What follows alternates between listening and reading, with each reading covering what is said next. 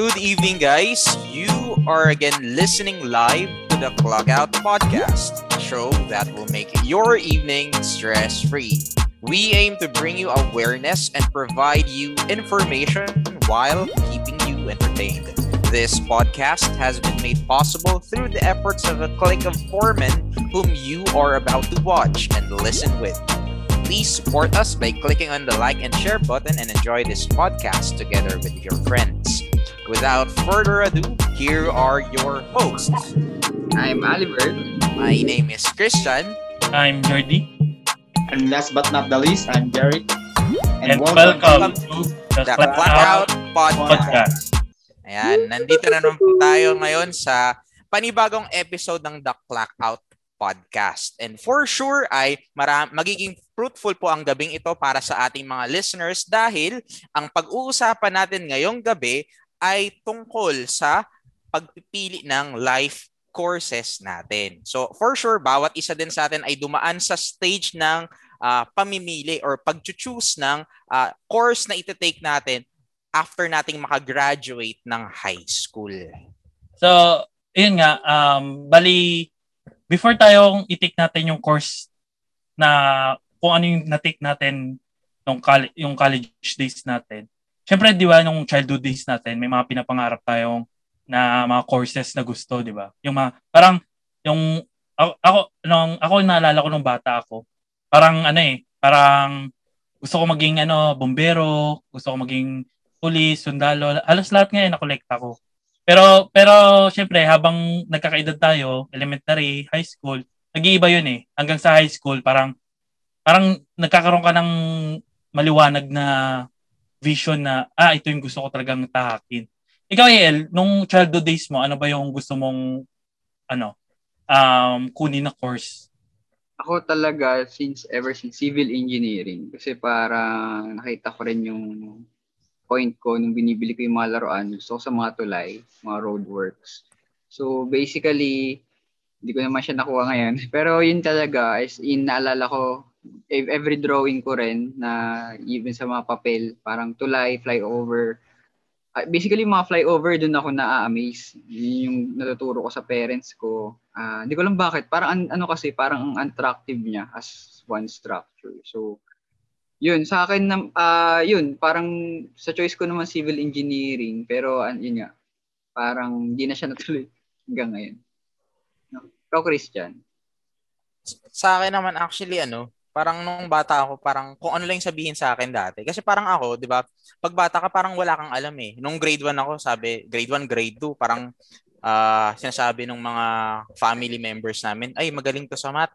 Yan, siguro ano dapat engineer, engin, magiging engineer to kasi bagay sa kanya engineer kasi yung pag pag magaling daw sa math, ah dapat ang kinukuhang course sa college yung ano, pang ay, engineering o kaya ano ba ba yung sinasabi nila sa kahit anong uri ng engineering. So sabi ako, ako naman, o sige, kung kung yun ang ano, yun yun yung ano, ah bagay sa akin dahil sa husay ko sa ano, sa math, edi yun ang kahit wala akong alam doon. Actually, hindi ko alam kung ano yung engineering, pero yun, yun na lang yung ano, yun yung ano, childhood dream ko. Kahit ano kayang ginagawa nito? Wala akong idea. Parang ganun.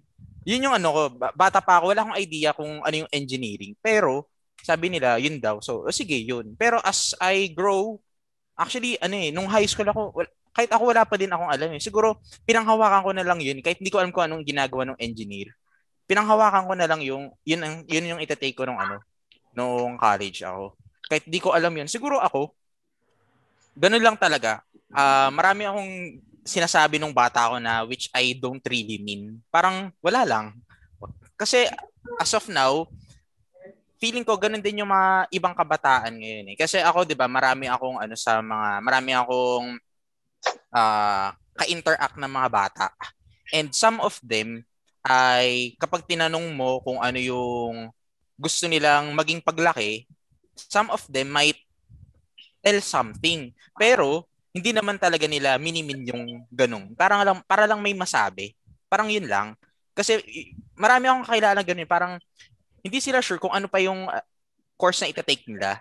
So, nagsasabi lang sila ng kung ano-ano na sikat na profession. Gusto kong maging doktor, gusto kong maging ano, ah, sundalo, gusto kong maging ah, kung ano-ano man na parang kahit hindi nila alam kung anong ginagawa nun, sinasabi na lang nila. So ako, nung bata ako, ganun din ako. So, actually, even before college, eh, fourth year, I still don't know what to what course to take eh. So, Hmm. ako lang, yun lang. Kung isipin mo, ano eh, no, yung kabataan pa lang natin, ano, no, scam na yung mga magulang natin. Oo. Isipin mo yung pinagawa sa atin, 1 plus 1, uy, magaling to sa mata, mag-engineer kaya to. Tapos in the end, malalaman mo yung engineer pala, hindi lang 1 hanggang 9 yung number, meron pang X tsaka Y, di ba? Tapos may fraction pa. so ikaw, di, bilang bata, sabi, sabi ng nanay ko, engineer ako, di syempre, pangat, yun nga, katulad sa iyo, pinangata, pinangatawanan mo na mag engineer ka, not knowing na ganun pala yung kakaharapin mong crisis, di ba? So ako kasi yun, yun din yung tumatak sa akin eh. Kasi yung, yung tiyuhin ko, engineer. Marami daw pera. Yun, yayaman daw. Di syempre, nak, engineer ka na ka. Oo ma, engineer ma, civil engineer. Yun yung tumatak sa isip ko. Pero nung medyo nagkaisip-isip na ako, nung nakita ko na yung mga star, tsaka yung mga buwan, nung napanood ko mismo yung Independence Day, yun, naging independent na ako. Gusto ko na maging astronaut lang. Yun, yun yung mga pangarap ko na hindi ko hindi ko maaabot eh. Tapos yung pangalawa kong gusto, yung total nanonood ako ng mga history-history, di ba? So na- nakita ko naman si ano si Indiana Jones. Parang ang sarap pala maging ano, mga paleontologist or something, di ba? Yung mga Archaeologist. archaeologist, yun, ganun. Yun yung talagang mga gusto kong tahakin ba if ever magkakaroon ng opportunity. Pero as time goes by na tayo sa realidad, na ina, sinasampal tayo ng realidad na hindi natin maaabot or hindi posible, nag-shift, yung nag, after natin mag high school, di ba nag-stop ako. Ang i- pinurso ko nun si engineering kasi meron sa TUP, di ba? Tsaka mas mura siya. Kaso, hindi ko siya masyadong trip kasi nga ang daming numbers. Tsaka yung magsukat ng magsukat. Hindi ko hindi ko siya type. Kaya yun, nag-engineer ako and then nag-stop ako. Napunta ako kay ano kay IT. Yun, kaya naging ano ako, IT graduate ako. Parang walang choice ganun. Ako ano eh, yun nga, parang kay Christian na ano rin. Parang wala ka rin masabi na ano, wala ka rin masabi na course na gusto mo talaga. Na, ano yung, kasi bata, pag may nakita tayo na gusto to ng classmate na- natin, parang kunyari yung isang classmate natin, gusto maging doktor. Ay, gusto ko na rin yun kasi, Ah. ganito. Or gusto na, ang ano, gusto maging ah, engineer. Yan yung matutunog, di ba, nung Ah. kabataan natin. Ah, engineer, um, sa medicine yung doktor, nurse, sa mga babae, di ba, flight attendant, yung mga ganyan, teacher. Dati ngayon, no, may narinig akong nurse dati, lalaki. Sabi ko, yung bakla. Yun yung, yun, Oo. Childhood Nung disease. kabataan. Oo, kabataan natin. kabataan natin. So. Pag nurse So, sinasabi parang ano siya Pang babae, sa ano? pang babae siya eh. parang, parang yung time, time natin na parang may gender yung course na kailangan kunin. Na which is parang ito pang babae, itong course na to. Kahit nga yung flight steward eh. Hindi ko alam na may lalaki palang flight steward. Ah, ano. So, I, I thought na puro babae lang siya. Pero nung high school ako, parang gusto ko na rin na, ano, tayo pala. Gusto ko na rin na mag-engineering. Actually, computer engineering yung gusto ko. Kasi parang may nakapagsabi sa akin na computer yung magiging future. Which is, nangyayari naman ngayon, di ba? So, parang, basta may engineer yung gusto ko. Parang gusto ko dikitan yung pangalan ko ng engineer. Kahit ano, kahit ano. Actually, kahit, kahit anong engineering yung na course, yun yung lagi kong nababanggit. Pero, pagka may Islam book, ko yung nilalagay ko. Computer engineering. Kahit hindi ko naman alam ko talaga kung ano yun. Ah. Yan, pero y- yun yung tatak Islam book ko eh. Ko eh. Tapos ano, eh, ha? Ano? Ay, yun. Tapos, parang, yung, yung mga time na parang namimili kasi ako ng course, parang iniisip ko kasi kagad kung ano, yung mga times na yun na, kung afford ko ba. Yan yung ano eh, parang mga kinoconsider ko before na if magte-take ako ng engineering, afford ba namin na pag, or mapapag-aral ba ako ng parents ko na ito yung course ko, engineering or or meron bang scholarship na mag-full mag full payment sa mga tuition or sa miscellaneous fees, yung mga ganon. Yun yung first thing na kinoconsider ko, yung kung affordable ba siya or kaya ng family ko na i-support ako. Then second is yung sa life na mabubuhay ba, ba ako nito in the future. Parang maganda ba yung magiging career ko pag ito yung natapos ko or what. Kasi kasi 'di ba yung dati lagi tayong sinasabihan na mag-aral ka mabuti para gumanda yung buhay mo. Yun yung parang biggest scam of our life eh. Na akala natin pagka-graduate natin is maganda na yung buhay natin. Which is, hindi, na, hindi naman pala, di ba? Lalo, doon pala magsisimula ang lahat. Pero, ayun, yun yung mga bagay na kinoconsider ko talaga siya. Uh, ikaw, Je.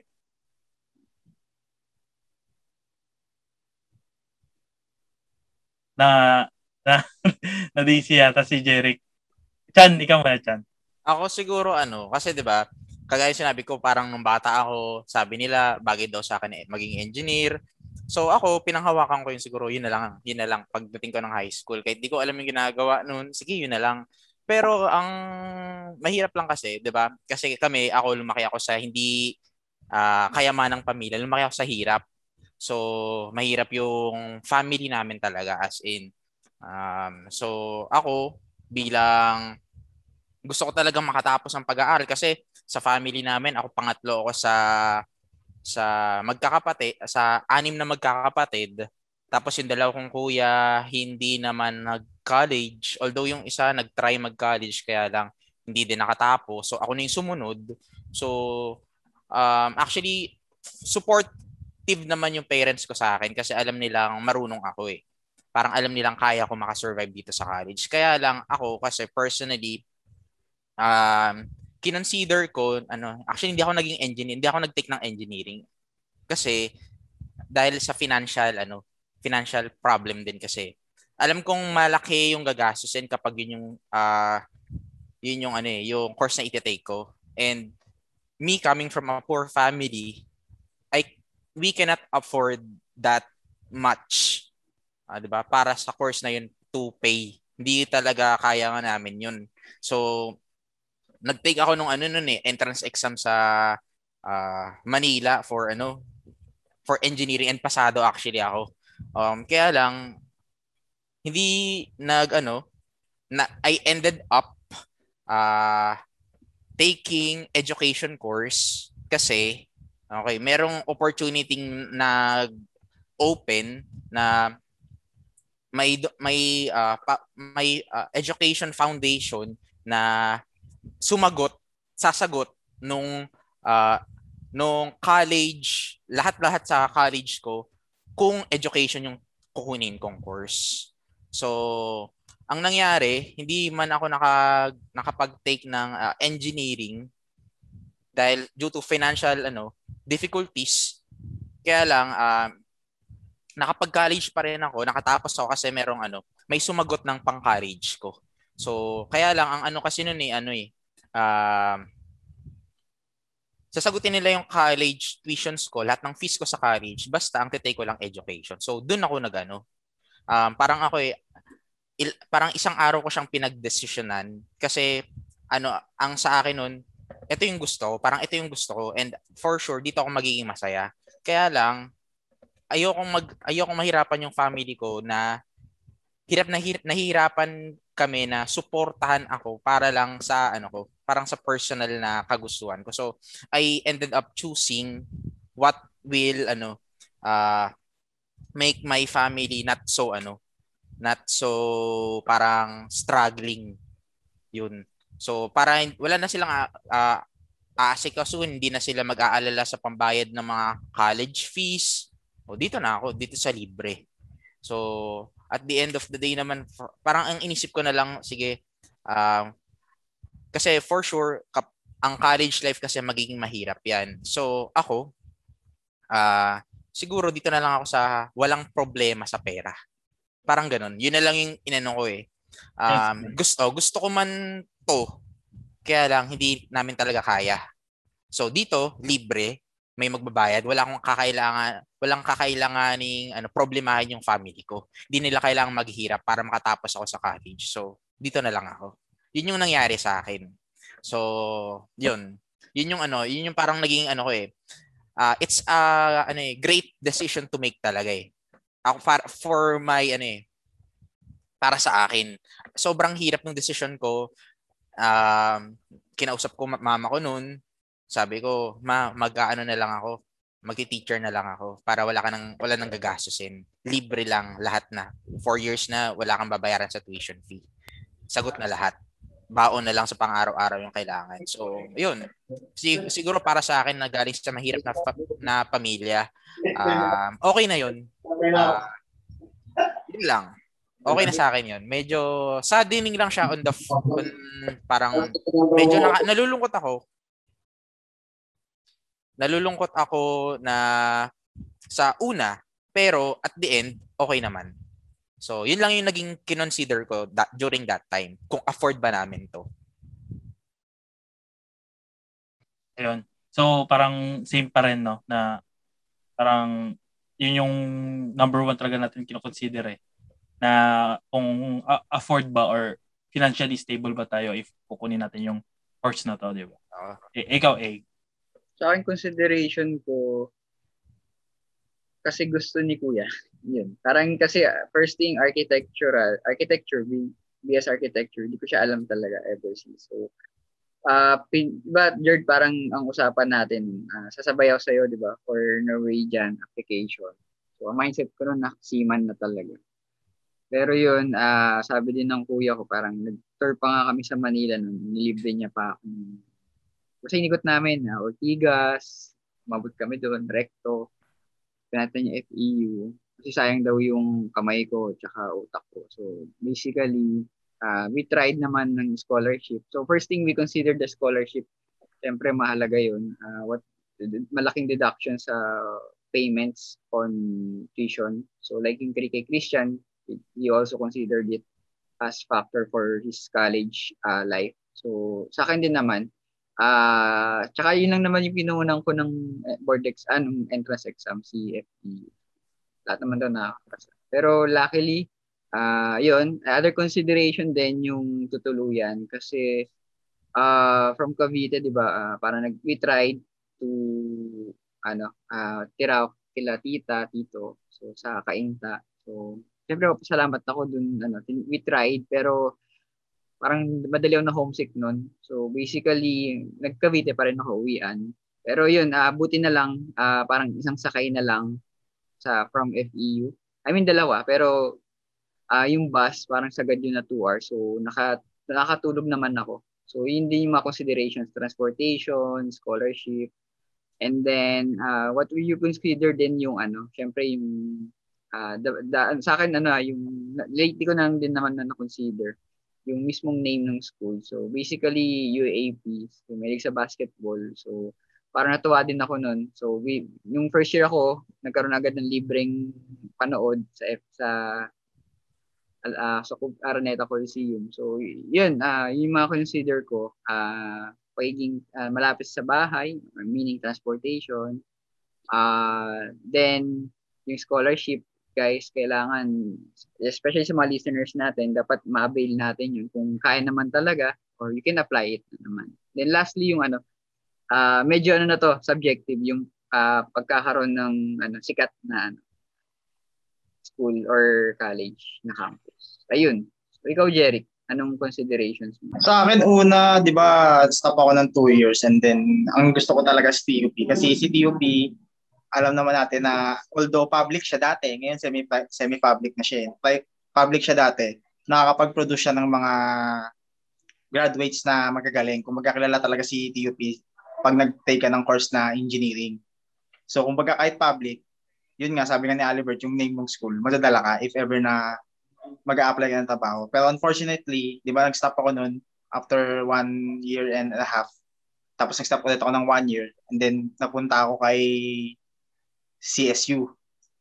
Although si sa totoo lang si CSU syempre kinonsider natin doon yung ano eh yung financial stability pa rin. Tapos pati yung place kasi 'di ba yung una yung una ko yung TUP actually wala akong pakialam kung sa Manila yun eh. Mas gusto ko yung mas gusto ko kasi bumabiyahe kasi gusto ko talaga makakita ng mga iba't ibang tao.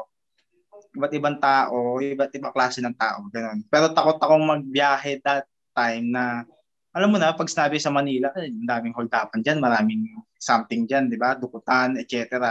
Eh, ikaw na Caviteño, tapos hindi ka lum- lumalabas ng Cavite, first time mo college pa. Tapos pag nalaman, kung usap-usapan pa dati, pag nalaman kang Caviteño, hamunin ka agad ng mga suntukan, matatapang yung mga taga Cavite, etc. etc. So yun yung nasa isip ko noon that time nung sa Manila. And then yun nga, yung nag-stop ako, yun na lang, yung distance traveled na lang, tapos yung sa financial status, kung kaya ba o hindi. Tapos, kasi si Kabsu, nasa 10k lang yung tuition niya, eh. hindi siya hindi siya lumalagpas ng 10k. Hanggang 10k lang talaga siya. So, ang laking luwag sa amin nun. Kasi dati, nung nag-TUP ako, mura lang, 4, 4, 5. 4, 5 lang yung tuition. Tapos maganda pa yung school mo. Ang problema dun, yung uwian ko, yung baon ko papunta pa uwi, yun yung medyo mabigat. Kaya nag-stop ako dun sa TUP. And then yung sa course ko, yun na lang yung pinili na, yun na lang yung pinili ko kasi yun yung pinakamaganda dun sa school na yun. Kumbaga sa sa Kabsu, Cavite City, yun yung IT yung pinakasikat sa kanila. Or may pinakamarami na produce na magagaling. Kaya IT course yung pinili ko. So yun yung mga kinonsider ko. Tapos yung sa pangalan ng school, hindi na. Ang gusto ko na lang makaano, makatapos magkaroon ng certificate. Karoon ng ano ng diploma. So, ayun nga, sa ating apat, no, ang galing nga rin nung mixture natin eh, kasi, ano, iba-iba tayo ng courses, tas iba-iba rin tayo ng schools, di ba? Tapos, alam niyo naman yung sa akin, di ba, na ako yung pinakamalayo sa atin lahat. Sino ba naman mag-aakala na sa Cebu pa ako makapagtapos ng college? And, di ba, some, yung, alam niyo yung ano, yung fourth year tayo, um, yung parang sa, nandun na tayo sa point na pirmahan na lang ng clear, clearance. At saka nagtatali na lang ng mga honor. Then, di ba, mostly noon is nakapag-exam na sa mga, en, nakapag-entrance exam na sa mga schools. And then, paminsan kasi, ano, alam mo yun, yung, dahil, syempre, high school life ko, parang may pride ako, may yabang sa katawan. Pero, alam mo yun, hindi naman yung yabang talaga na todo-todo naman. Hindi naman ganun. Parang, may, yun, konting yabang, tapos yung pride, meron naman tayo lahat nun eh. So parang, parang alam mo yun, yung, yung time na yun is nagtatanungan na lahat kung, uy, isang school ka, saan kang mag-aaral, ganyan. Siyempre yung iba, di ba, magsasabi, uy, nakapasa ako sa UST, sa De La Salle ako, ganyan-ganyan. Tapos merong FEU, mga ganyan, may PNU, may TUP. Kaya, tapos pag ako tinatanong, parang wala akong masagot kasi wala naman akong, ano, wala naman akong school pa na na-applyan, which is that time, um, nagbabasa, nagbabakasali pa ako dun sa ano, uh, Nor- Norwegian Ship Owners Association, which is nung NSA. And shout out sa NSA. Thank you very much Yeah. for the opportunities na to produce future officer on board international water or international vessels. Then, ayun, na so nakapagtapos ako sa University of Cebu which is pag tinatanong nga nila ako kung saan ako mag-aral yung nakapasa na ako. So sabi ko sa UC kaya sabi nila saan yung UC di ba? Parang pag sinasabi ko University of Cebu walang naniniwala kasi bakit naman doon eh nasa Cavite tayo. So ayun. Then syempre um before sa lalo na sa mga listeners natin tatandaan nyo na, lalo na sa panahon ngayon, kasi yung pa- panahon namin yun eh, um, kumbaga, ang earliest na nakagraduate sa amin is year 2013. So, yung panahon namin yun, is maraming, ano, maraming opportunities, maraming scholarship na nag-offer ng, ng libreng pag-aaral. So, ang, sa mga listeners natin, lalo na yung mga kakagraduate lang ng senior high, tandaan nyo lagi na, ano, na, na, wag, wag nyo pairalin na gusto ko to, gusto ko to na at saka wag niyo isipin na responsibilidad ng mga magulang niyo na sponsoran tayo ng ano na pag-aralin tayo ng college. 'Di ba? Parang ang sa akin lang ah, na opinion na ano lang um tiyaga lang at saka pagsisikap. Maraming mga opportunity na nakabukas diyan. Kailangan lang natin na ano na puntahan, tayo yung pupunta, tayo yung mag-grab, 'di ba? So, saka ano ano kasi ngayon 'di ba ano uh, kapag ikaw mag-aaral sa state college universities, free na ngayon eh. Unlike before kasi nung time namin, kasi um, may bayad talaga eh. State college universities, may bayad ang college eh. Pero ngayon wala na, free na. Uh, sa amin wala. sa Kabsu. Ah, wala sa inyo? Oh, Mm. Di bale, miscellaneous na lang.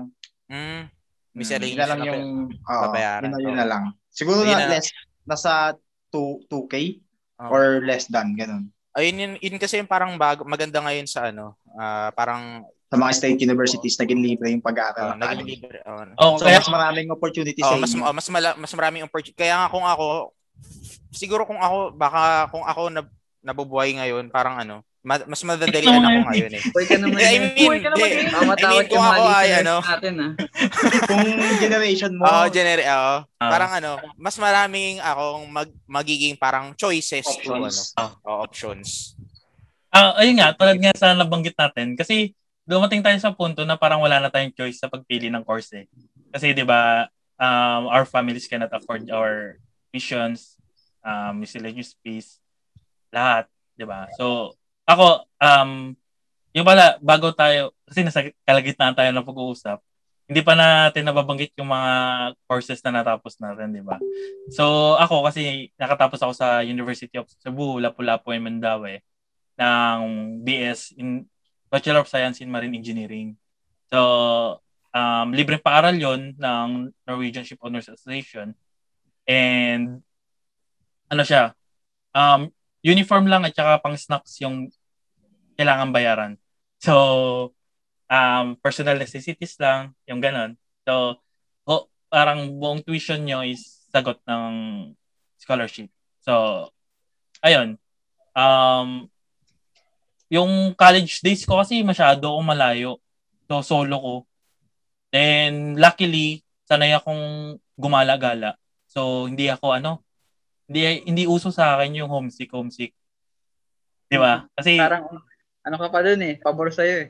Oo, pabor sa akin. Alam, di ba, kilala ko. alam na alam na AL. Kasi, al- I mean, alam nyo talaga yan na, di ba, lagi akong, ako yung pasimuno ng mga overnight. Kasi mahilig talaga ako makikitulog sa ibang bahay, mga ganyan. Then, kaya yung time na yon hindi nag-agree yung, actually yung mama ko. Kasi masyado daw malayo. Marami naman daw opportunities na malapit. Pero ang tinignan ko is yung future eh. Yes. So, ito yung mas magandang future na dadaanan ko. And then yung college days, ano eh. So, okay naman lahat. Kaso nabigla lang ako sa ano. Nabigla lang ako sa environment. sa Kasi yung school na inatinan ko is semi-military training. So, hindi naman ako ganun kadisiplinado talaga nung high school. alam nyo yan.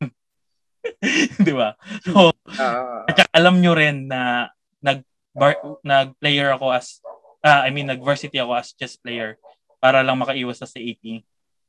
Na which is pagdating ko sa college ko is halos araw-araw ginagawa namin yun. Tapos may ROTC pa.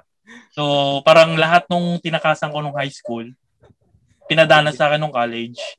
Ah, alam niyo yung ano, 'di ba yung yung buhok natin, yung buhok ko dati, yung imo-imo. Ah. ah. Tapos ano, ayaw ko magpagupit. Tapos yung short, ayaw ko mag-short ng ng maikli. Tapos yun, lahat yun ka. ko kung ano, Dali ka. kung college. oo. So, Sacrifice, sacrifice. oo, y- yun yung mga ano, yung mga mga ma-share ko sa listener natin at sa inyo during college days ko. Ikaw, Je. college days ko masaya eh. Nung sa TUP ah. I mean, okay din naman sa CSU, pero yung sa TUP kasi talaga yung gusto kasi nga daming tao. Iba't Eric, ano ba natapos mo ulit? BSIT. Parang napaisip ka, di ka sure ah. Ha? Parang di ka Eh, sure. Joke lang, joke lang. hindi, hindi pa nagagamit eh. Eh, sige, BSIT. BSIT siya. Ah, Para sa mga new listeners natin. Pero hindi ako sa TUP guys. Kumbaga, magsimula lang tayo sa simula. Sa TUP kasi ako nagsimula as engineering. Ma, yun yung kasi yung masaya para sa akin eh, nung time na yun. Yung e- everyday ako nagbabiyahe. Nakakapagod siya pero nakaka-enjoy. Kasi nga, yun, ang daming tao. Parang ang sarap lang makipas- makisalamuha sa iba't ibang... Sige, sorry, ingat. Sa ano sa iba't ibang uri ng tao ba? Masaya siya, masaya. Iba't iba yung mukha na ano, nakikita mo araw-araw. Hindi katulad nung... Tsaka iba yung feeling pag nasa Manila ka. Nung time na yun ah, sa Totoo. Manila ka nag-aaral. First time. Yung iba yung... Tapos pag uwi ng Cavite, parang... parang basta hindi ko ma-explain eh. Basta iba yung feeling pag nasa Manila ka. Ganun, pag sa Manila ka nag-aaral. Tapos, yun nga, fast forward tayo, dahil ko nakilala doon, dahil ko naging, naging tropa. Ay, yun pala, sa TUP ako nag, ano, na natuto magloko. Kasi, di ba, kung, ewan ko kung sa generation ngayon, marinig nila na, ano, na merong mga prop na imimit ka na lang. Kunyari, new semester, tapos imimit ka ng, oh, see you at the next, ano, next sem na lang, or at the finals, parang bibigyan kayo ng lesson, tapos bala na kayo sa buhay nyo kung mag-aaral kayo. Merong mga, ano, doon, doon ako nakaranas ng mga sobrang unfair na professors. Yung tipong masyadong pabor sa babae, merong masyadong discriminate sa lalaki, ganun. Doon ako nagloko talaga as in. Yun yung time na nagka-cutting talaga ako. Meron, meron time na pupunta ako ng TUP, hindi ako pumapasok sa TUP, nasa computer shop lang ako. So, nagloko ako nung college nung nag-self-destruct ako nung TUP dahil lang sa mga prop. Sabi ko, ang unfair nitong, no, tong, ano na to, ha, prop na to, ha. hindi ko mapasukan which is hindi ko alam, sa akin din pala babalik. Diba? Ako din may hirapan, magkakaroon ako ng back subject. So yun, yung lumipat ako ng, ng Kabsu, na-realize ko siya, nagkaroon ako ng second chance para makapag-aral ng college, naging maseryoso na ako. Although, ayun, naging maseryoso. Okay naman, marami pa rin akong kaibigan, marami pa rin akong nakilala. Yung struggles natin, yung struggles ko, ano na lang, siguro dahil na, lumipas na, wala nang practice yung utak mo dahil ilang taong ka tumigil. So pagpasok mo makikita mo si X and Y na naman tsaka si M. Diya, anong anong alam ko kay M, X and Y diya? Nakalimutan ko na yun eh. So yun, yun yung struggles ko kasi tumigil ako.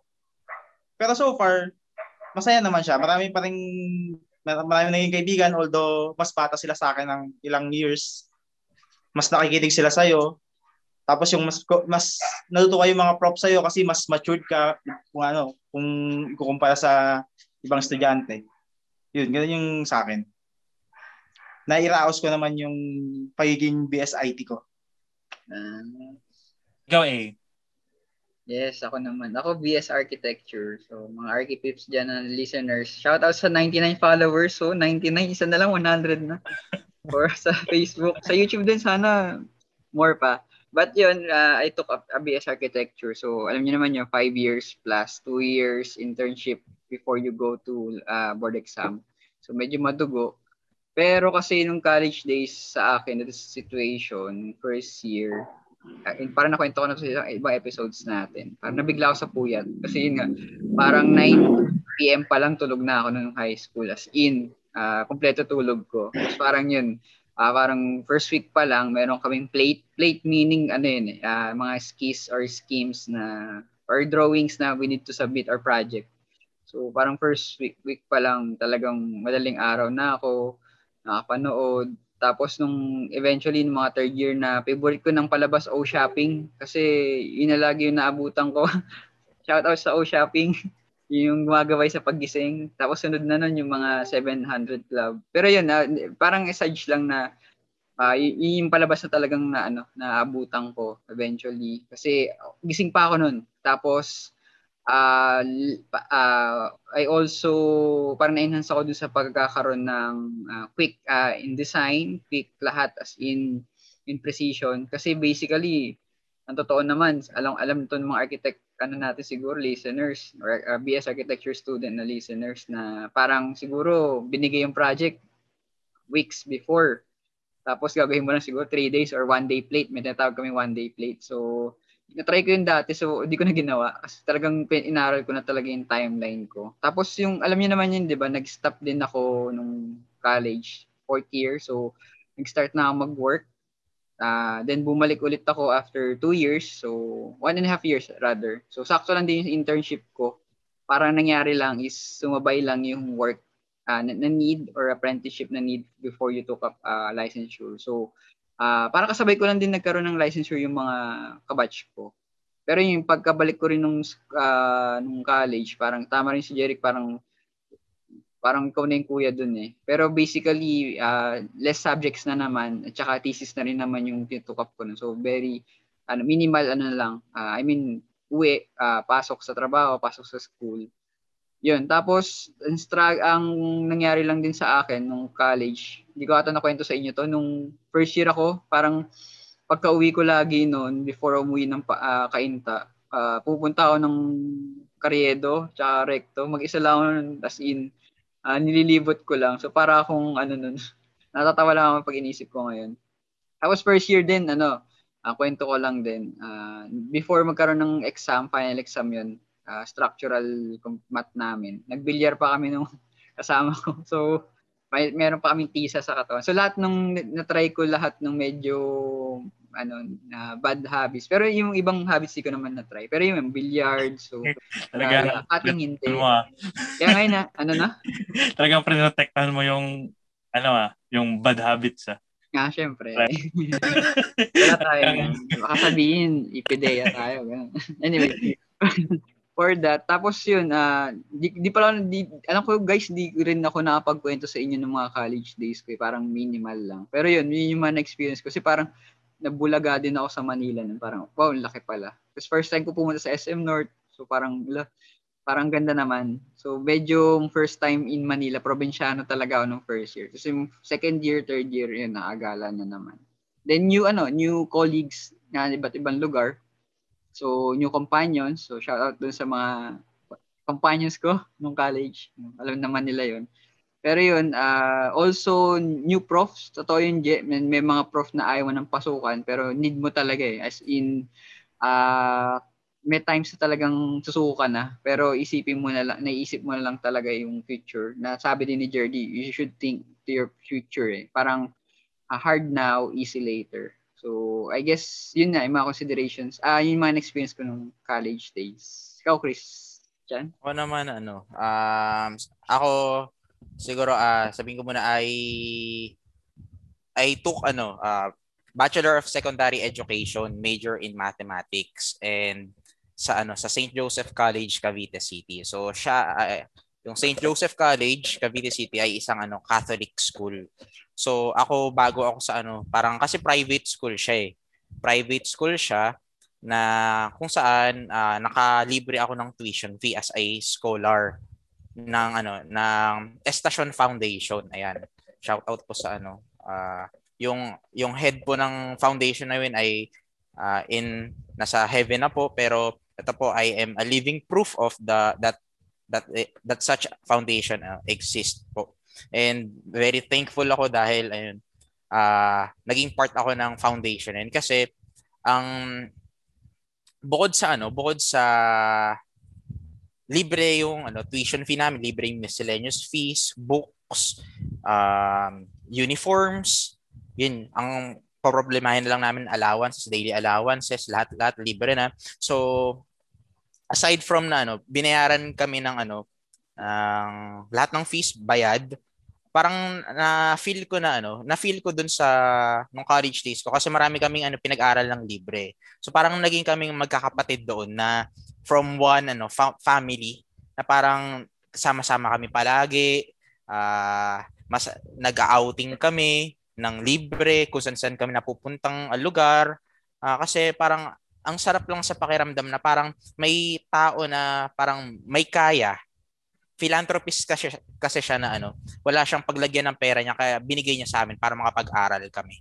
So, tuwan-tuwa ako at yun yung hindi ko makakalimutan ng college ako na merong tao, merong tao pala na kahit hindi mo ka ano-ano ay concerned sa future mo.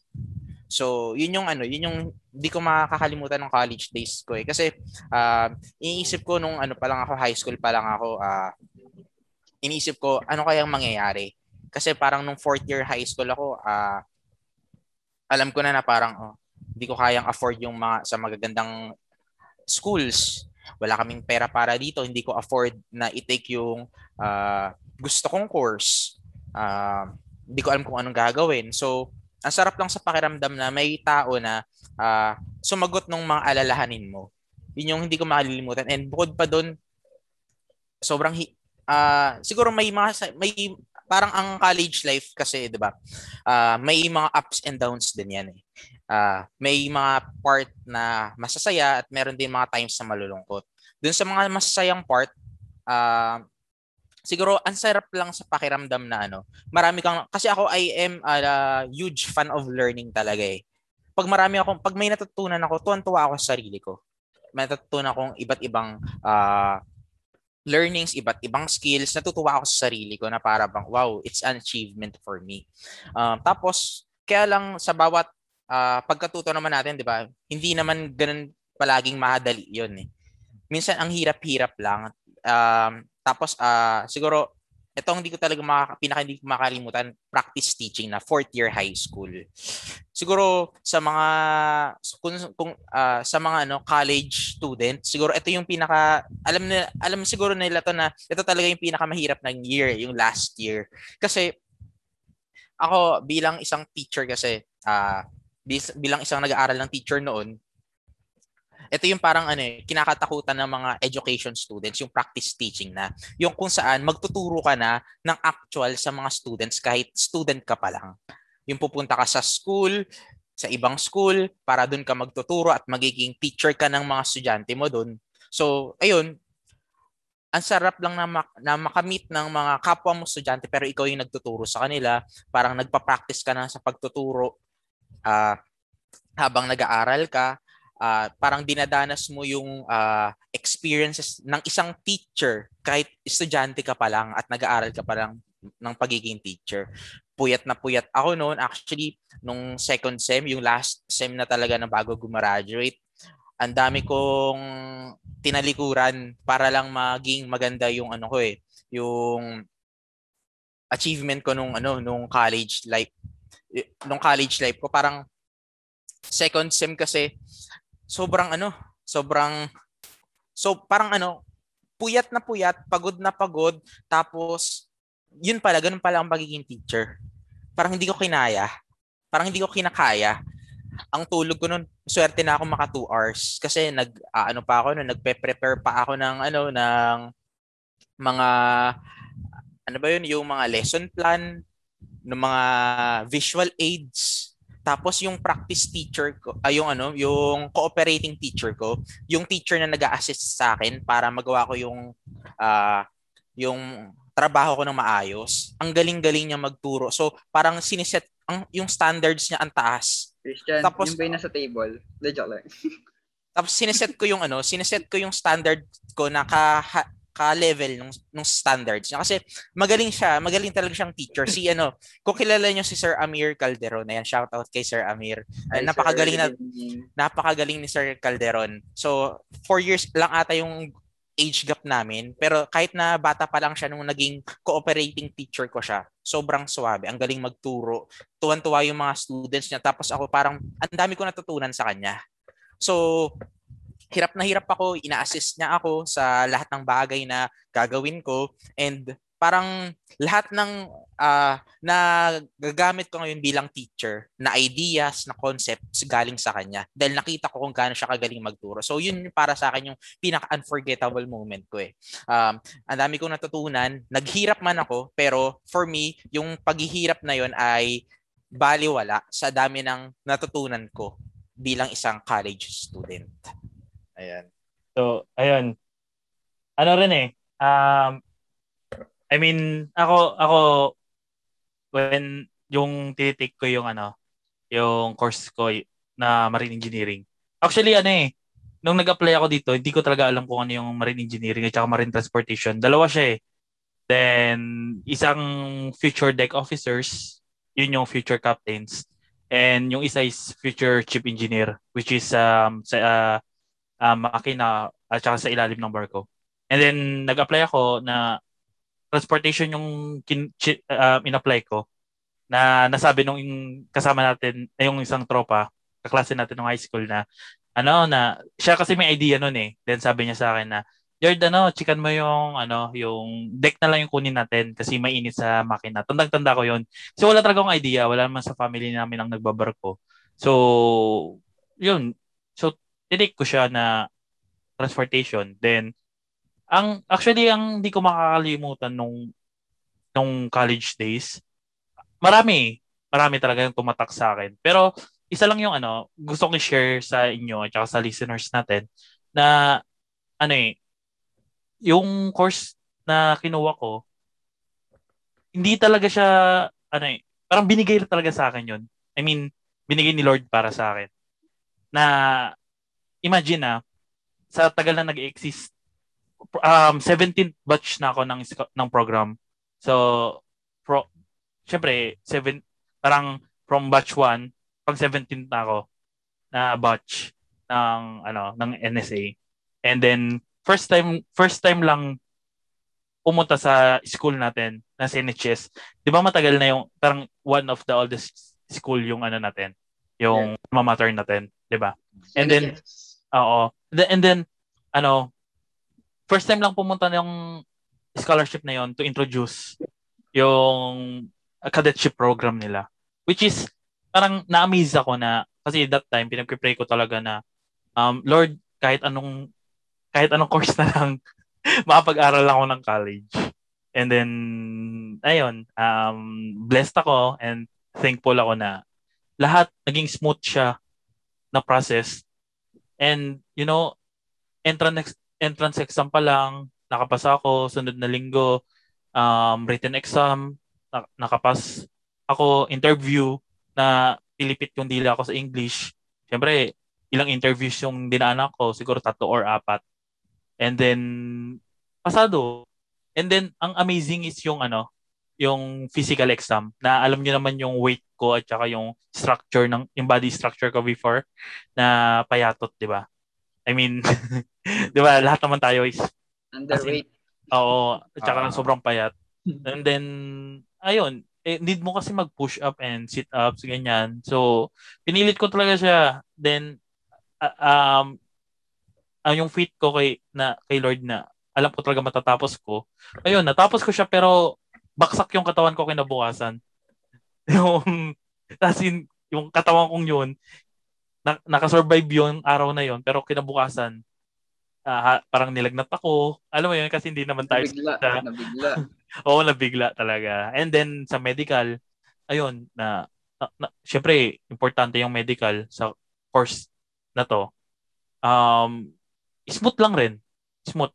Hanggang nakapasa ako, 50 lang kami na out of thousands na applicants from Luzon, na 50 lang kami yung na, naipadala sa Cebu.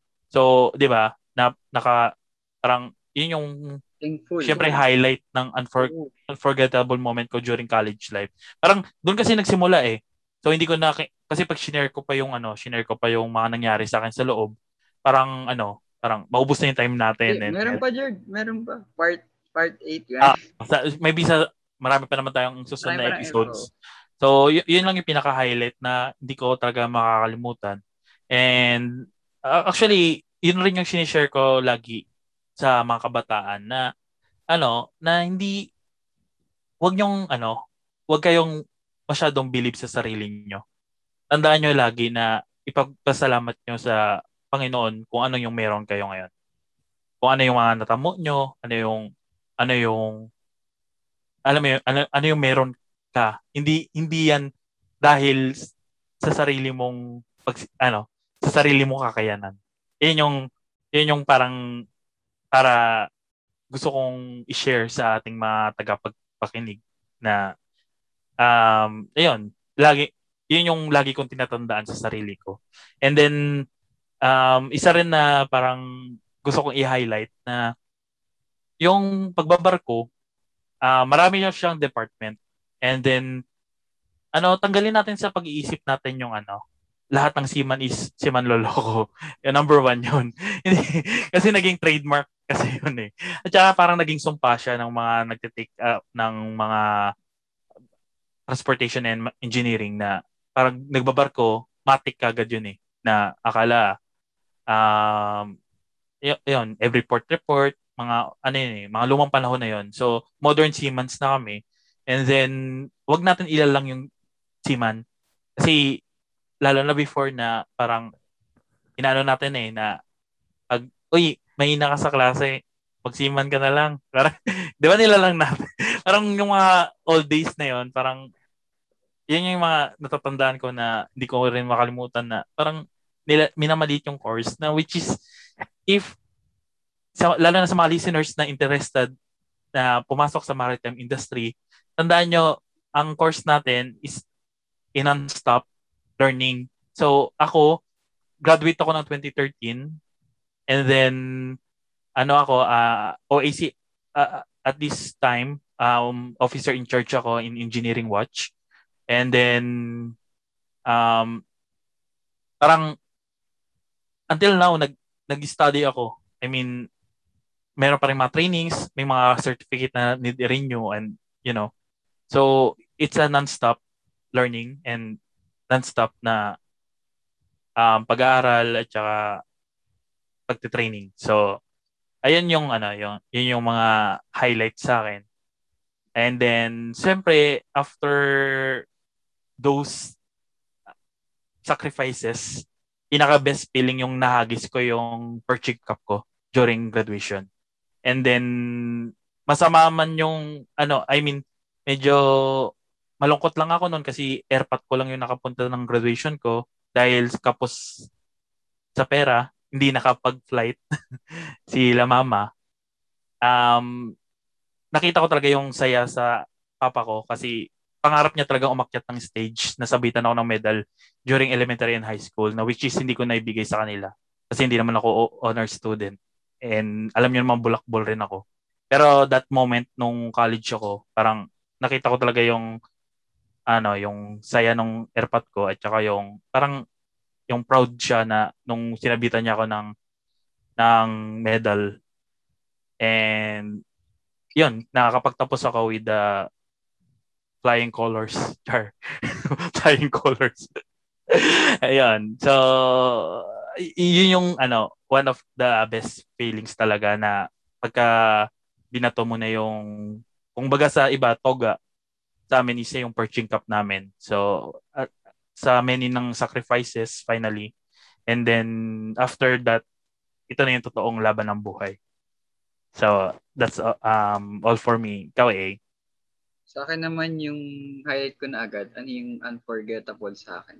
Uh, yung sa thesis ko. Kasi uh, the fifth year, uh, you need to do some thesis, proposals, scale models, ikaw lahat yon So, yun yung uh, tawag second sem na medyo kasi nangyari sa akin na, na late ako. So, basically, uh, may time lang talaga ba, 12 o'clock yung cut-off. So, ako nakarating ako 12.10 o 12.15. So, minutes lang pero mahigpit yung proctor na nagbabantay no, or professor.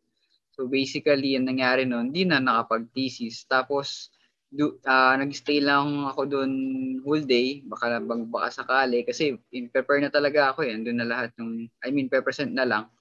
But unfortunately, hindi lang ako nakaabot talaga or give chance. So, naalala ko nung text ako ni mama na kumusta yung thesis ko. Pero ang rep, uh, naiyak-yak na ako nun kasi hindi nga nakapag-thesis. So, pero ano naman, uh, basically, uh, nangyari naman, uh, tumunta ako sa faculty, nangulit lang, I mean, they, they give ko si ano, considerations naman in advance. Tapos, uh, syempre, uh, lagi ako umuupo dun sa may faculty na, ma'am, ano na pong update? Sir, ano na pong update? So, yun. After weeks ng pag-aantay or pangungulit din sa faculty, uh, thank you po sa faculty ng FEU, Architecture, you know, IARFA. Uh, yun, uh, I already, ano naman, uh, gave slots na rin or gives chances. chances. So, marami naman kami din nun. So, natuwa lang din ako nun kasi yung nag, uh, thesis uh, nag-judge or yung professor na tumapat sa akin is medyo isa sa mga top uh, na malulupit. So basically, uh, ayun, maganda naman din yung grade na nakuha ko. I defended it um, precisely. So nagustuhan naman. Pero sayang nga daw eh, hindi lang ako nakabot on time. Baka daw kasama ako sa mga highlighted thesis. Tapos, after nun, uh, we already graduated. So, yung graduation is very ano din uh, masaya yun tama naman si Jordy very ano exciting for that part kasi uh, sa aming family din naman after my ano first uh, kuya uh, yung ako na yung next na graduate eh kasi yun uh, very ano din one of achievements din naman kila kay mama kasi wala, wala lang wala lang si papa hindi lang niya naabutan even nung high school na hindi niya nung nabutang graduate. So, si mama na lahat, lahat yun. So, uh, yun nga, may sad, feel, sad feeling lang din. Doon doon naman si Chai, yung kapatid ko. So, yun, uh, greatest achievement, uh, tandaan nyo guys, na yung graduation. So, don't skip it. Um, I heard someone or some people skip it. Pero yun, graduation is a ceremonial na transition natin from college life to work. So, don't skip. Uh, attendan nyo lo- yun. Tapos, any ano yung maramdaman yung feelings, dapat uh, wag kayo magpapigil kasi din lang yun eh. I mean, one time lang siya. So, ikaw, Jeric. Ako, unforgettable moment ko talaga nung pauwi ako eh. Ito talaga yung hindi ko makakalimutan. Nasa biyahe ako nun, wala pang PITX nun eh. Oh. Tapos pinagpawisan ako ng malagkit. Oo. Ano, pinagpawisan ako ng malagkit oh, bakit? during biyahe. Hmm. Dahil sobrang sakit ng tiyan ko.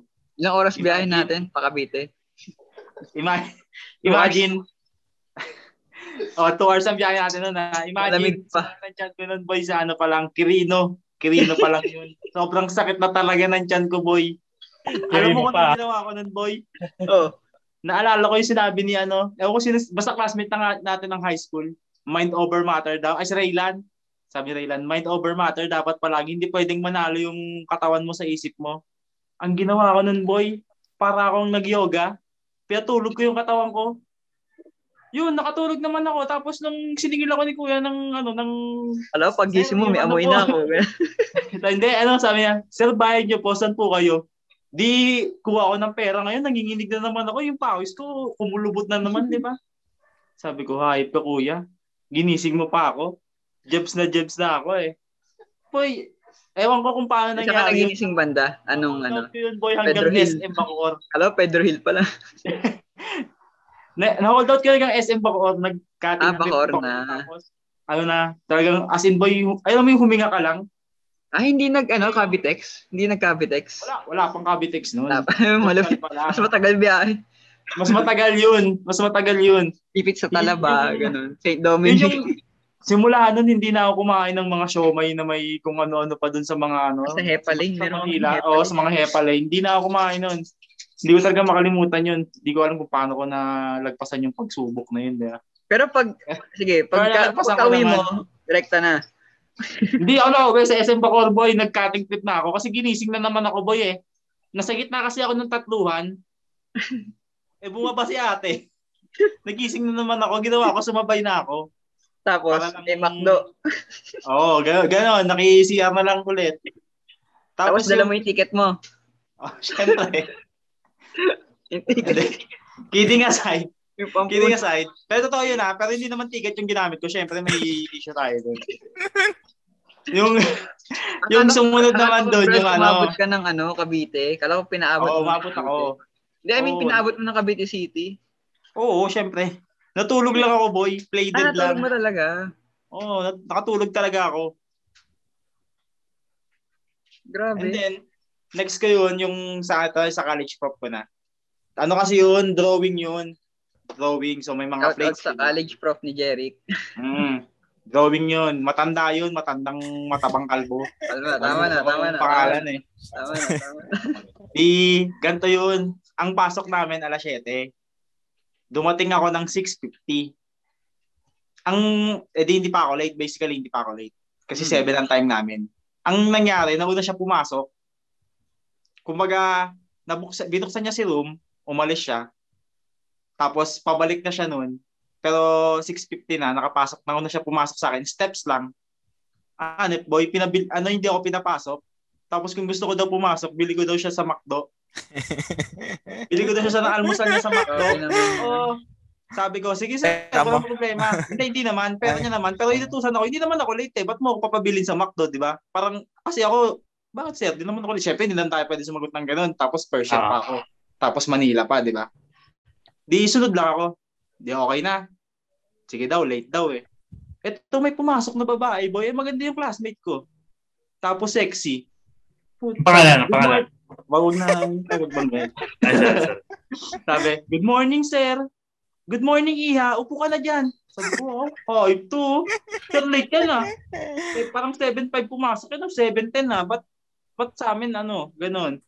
Tapos meron pa, yung sa plate naman, boy, sa plate, antindi ng mga sukat. Di ba, may precise na sukat yan, eh, di ba? Kung ilan yung margin, Hmm. kung gaano kataas, kung Yes. gaano kakapal yung yung guhit mo, may precise na sukat yan. Sa mga lalaki, boy, sabihin ko sa'yo, hindi siya perfecto, pero malapit na siya sa perfecto. Eto, si babae, nagpa, siya, siya, syempre nagpapacheck sa amin. Ito, okay ba to? Tama ba yung sukat nito? Ganyan, ganyan. Di, syempre kami, isi-check mo lang naman eh, di ba?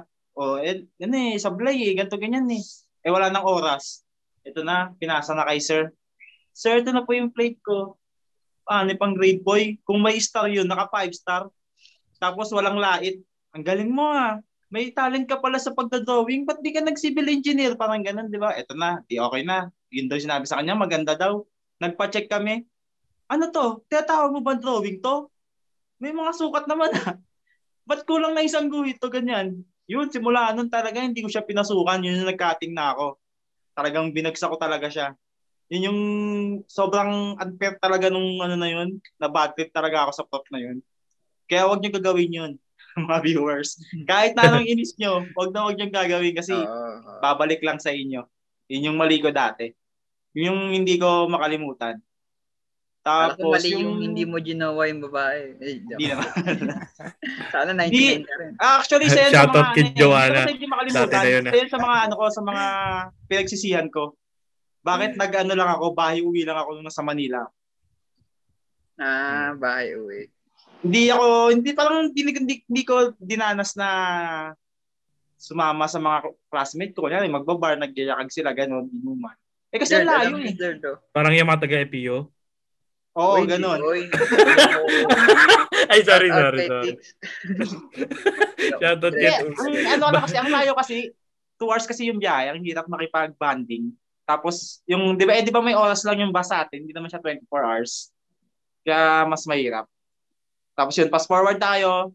Alam niyo naman, nakagraduate ako ngayon na hindi ako nakasampa sa stage, di ba? So, Yes. although, Nakagraduate na. nakagra- masaya naman, pero parang kulang. Tapos, dahil nga late na rin ako naka, nakagraduate, ano mo yun, yung pressured sa'yo na, ah, kailangan ko na magtrabaho, yung mga classmate ko, yung mga topo ko, nagdaloboan na yung mga chan, di ba? May, may dalawa ng kamuka, may tatlo ng kamuka, tapos ako parang, eto, laro pa rin.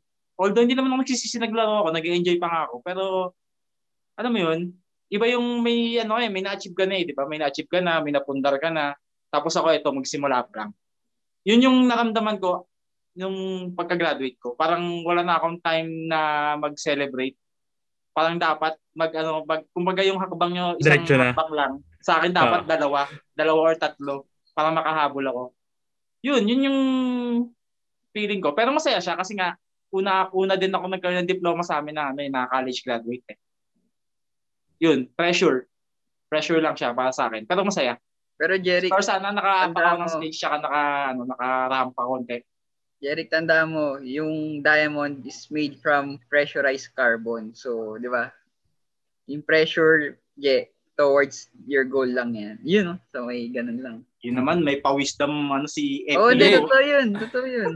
Hindi, at saka, ano, Je, at saka lagi, ito, lagi ko naman nasasabi sa iyo, pero banggitin ko rin dito para for the sake rin sa mga listener natin na hindi mo kailangan makipag-karera sa buhay.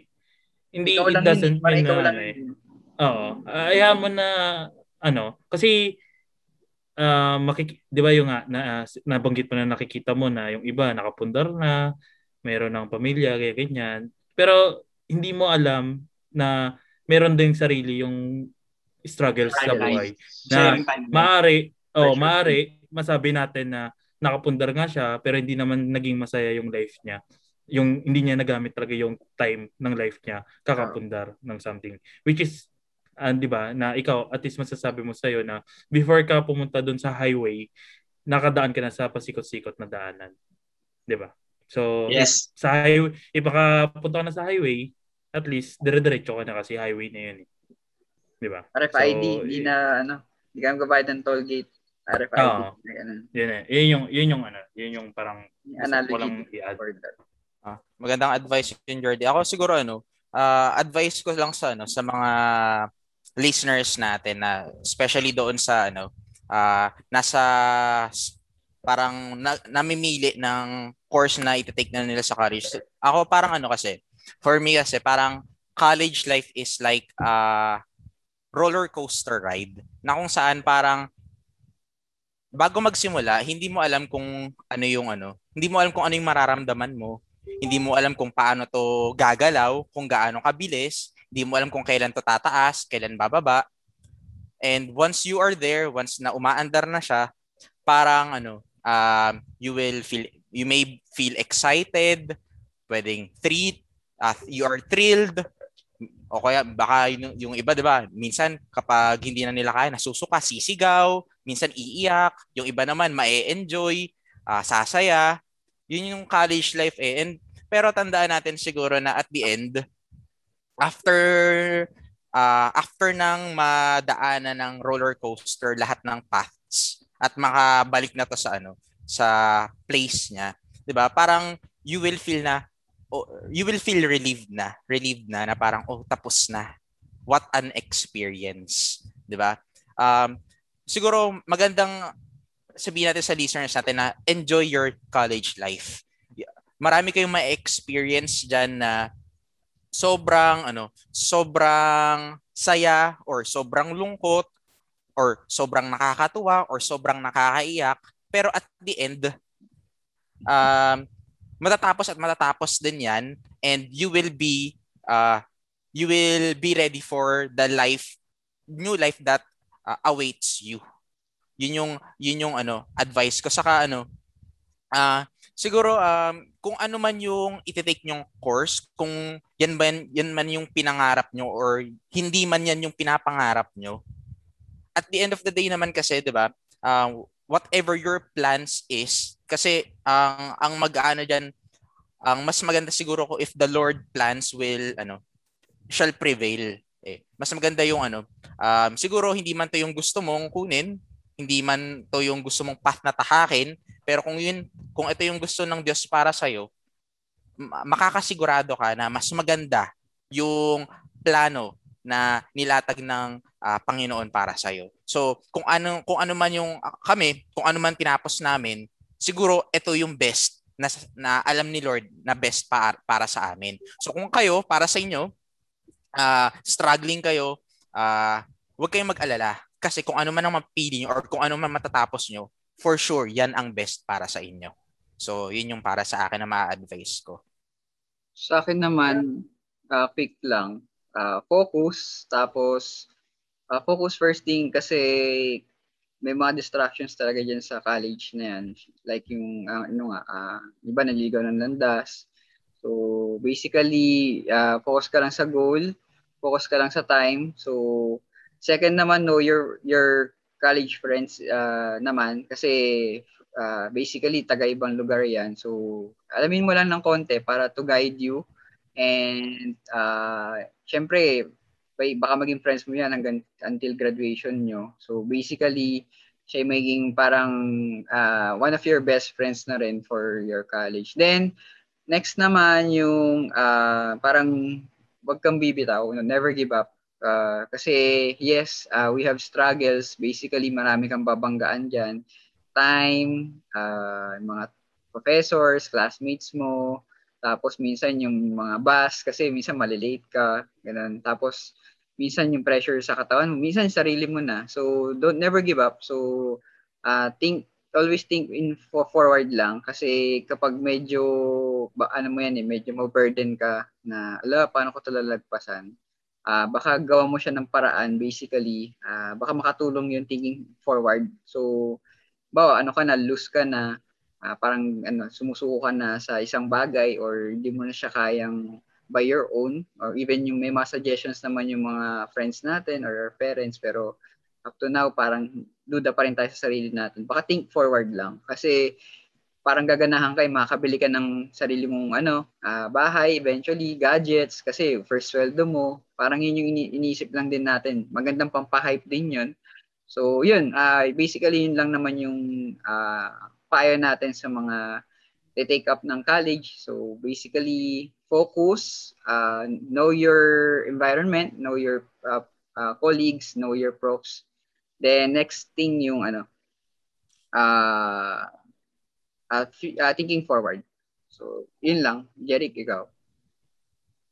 Ah, uh, yun no. So, ang magiging advice ko lang sa mga viewers natin, 'di ba? Uh, alam alam niyo naman mga kaibigan ko tsaka mga sa mga viewers sa mga hindi niyo alam, late nga ako nakapag uh, nakagraduate. So, advice ko lang, lalo na ngayong pandemic na sobrang hirap talaga. na yung iba talaga hindi hindi magawa ng paraan na napatigil sila or what or whatever reasons. Huwag kayong panghihinaan ng loob na ano, huwag niyo isusuko yung gusto niyo yung kagustuhan niyo na makatapos. Ano lang yun eh, um setbacks lang. Tapos doon sa setbacks din, marami kayong matututunan doon. Marami kayong may enjoy, marami kayong matututunan. Walang sayang na experience. Kahit na anong mangyari yan, kahit maging negative pa yan or positive yan, mara- meron kang meron at meron kang bupulot. Tapos about dun sa tulad nga sabi nila, may mga plan si Lord, di ba? Na kung ibibigay sa iyo, bibigay sa iyo. Pero wag mo din kakalimutan na kailangan mong gawan ng action yung mga hinihiling mo sa kanya. Wag na hindi pwedeng humiling ka tapos nga ka na lang doon na para kang siwan. Hindi pwede yung ganun. Paano pag binigay ibibigay niya na hindi ka pala ready? 'Di ba? Miss opportunity na hindi natin alam na magkakaroon pa ba ng opportunity after that. So dapat uh, lagi tayong ready, lagi tayong handa dun sa mga darating sa atin. Tsaka dun sa pagpili nyo ng course, alam ko naman maraming nahihirapan, maraming marami akong kaibigan, kaibigan o katropa na mas bata sa akin na nahihirapan pumili ng course. Tatanong ko sila, ano yung course na gusto mo? Sabi, hindi ko nga alam, Kuya J eh. Hindi ko nga ano, pero ganito yung gusto ko eh. Ang masasabi ko lang, ang personal opinion ko sa pagpili nyo ng course. Siguro na the best yung piliin nyo yung passion nyo. Ano ba yung pinaka nakakapag-pick ng interest nyo? Ganon. So, kung may chance ka mag-college, sabihin mo sa nanay mo kahit kahit kahit ayaw niya, kahit alam mong ayaw niya, sabihin mo lang. Mas maganda na i-speak out niyo yung kung sa isip niyo. Pa, ma- malay niyo, mabuksan yung isipan niya. Ano, ipag-aral ka ng gusto mo, di ba? Kesa naman sa mag-aral ka ng mga bagay na hindi mo naman talaga trip, na mahihirapan ka matutunan, sayang yung pera kung magbabayad ka or, or kung sa prestigious school ka pa mag-aaral. So yun, go tayo sa passion and then sa mga viewers natin or sa mga ibang tao na wala talagang pang-aral, meron pa rin po kayong chance na maging successful. Hindi ho porket na hindi tayo nakapag-college or ganito lang yung narating natin, hindi tayo magiging successful. Marami yung paraan, tulad nga sabi ni Jordy, marami pang opportunity. Nasa sa atin na lang yung kung paano natin ma-maximize, kung paano natin i-exploit yung opportunity na yun. So, yun lang. Ayun. Ako, ako lastly, total naman magaganda na rin, magaganda na yung mga um, mga payo nyo sa ating mga listeners. So, uh, akin personal lang rin na yung payo ko is uh, first thing kasi ano, prayer talaga. So ayun yung ano eh, yung parang importante. Para actually hindi lang naman para sa akin. So yun yung number one ko. And then second is yung ano, kung lalo na sa mga senior high, yung mga graduate lang na nagpa-plano mag-college at hindi pa rin alam kung ano kukunin. Yung para sa akin is yung opportunity. Eh, it, tingnan niyo yung ano, tingnan niyo yung better na uh, or the best opportunity na pwede nyo i-grab. Na, for example, like, um, kung may mga scholarship na offer sa inyo, and ano nyo lang, grab nyo lang, grab yung mga best opportunities na darating sa inyo or yung madadaanan nyo. And then, why not na after after mo matapos yung yung course na yon and then nakapagpundar ka or nakaipon ka, why not i-push mo naman yung course na gusto mo naman or yung career na gusto mo, di ba? Parang parang ang point ko is ano eh, parang uh, for me ah, personally, um, mas igagrab ko yung yung kurso na alam kong mas makapagbigay sa akin ng better future kaysa doon sa um, kurso, kurso na gusto ko. Kasi ang akin, for me lang ah, sorry sa mga, wag, wag kayo mag-disagree kasi personal ano lang naman to, uh, opinion. Kasi darating kasi sa punto kasi na if na makapag-stable uh, stable ka na sa job, uh, sa profession mo, stable na yung family mo, na then nakapag-save ka na, and why not na i-push mo naman yung bagay na gusto mo, hindi ba? Yun yung, yun yung for me. And lastly, um, sa mga papasok ng college, wag niyong ano, wag wag wag kayong ano, wag niyong sakalin yung sarili niyo sa sa buhay college. I mean, enjoy nyo lang. Um, wag wag kayong magpaka-stress. Um, wag kayong masyadong ano, parang basta laging pagka mayroong um, toxic na week during uh, kunyari may mga exam, ganyan. Um, bawian nyo rin ng i-treat nyo yung sarili nyo para ma-unwind. So, and then sa karera ng buhay, um, hayaan nyo lang yung mga mauuna. Tandaan nyo lagi na iisa lang yung finish line nating lahat. May mga mauuna, may mga mahuli, pero darating ang punto na magkikita-kita tayo sa finish line. So, Kala ko yun lang para sa akin. Oo, ka lang. ta- to- totoo yun, wag nyo, ano yun, yung toxic yung sarili nyo sa, ano, sa college. Yung, wag nyo masyadong, kung, kung ano lang yung kaya, di ba? Kasi ang passing grade lang, stress eh. Ano, ano yung may sobra, di ba? Hindi mo naman, ma- hindi mo naman, wala ka naman mapapala doon eh. Hindi, joke lang. Basta pagkikiyan nyo lang, wag Ah, lang basta, magpapabaya. ah, Wag lang magpapabaya. ah, enjoy your college life, Mm, guys. enjoy lang. Ayan. Pero wag naman sobra sa enjoy, di ba? Ah. Mga kabataan ngayon kasi, minsan na sobra sa enjoy. eh. Okay, so ayan. Isang gabing punong kwento, puno ng kwentuhan na naman ang natapos. So napakabilis ng oras, tama. And maraming maraming salamat po sa mga listeners natin na kami po ay pinapakinggan. Simula kami ng, ay nag sa simula sa simula't simula hanggang sa ngayong natapos na kami. And thank you for listening guys and thank you for uh, spending your evening with us. Ayan, hope you had a great time with us and make sure to hit the like button and follow our page for more updates. And if you have any comments or suggestion, wag kayong mag-atubiling mag-comment sa comment down ah, sa comment box below. So, see you next time for the next episode of the Clock Out Podcast.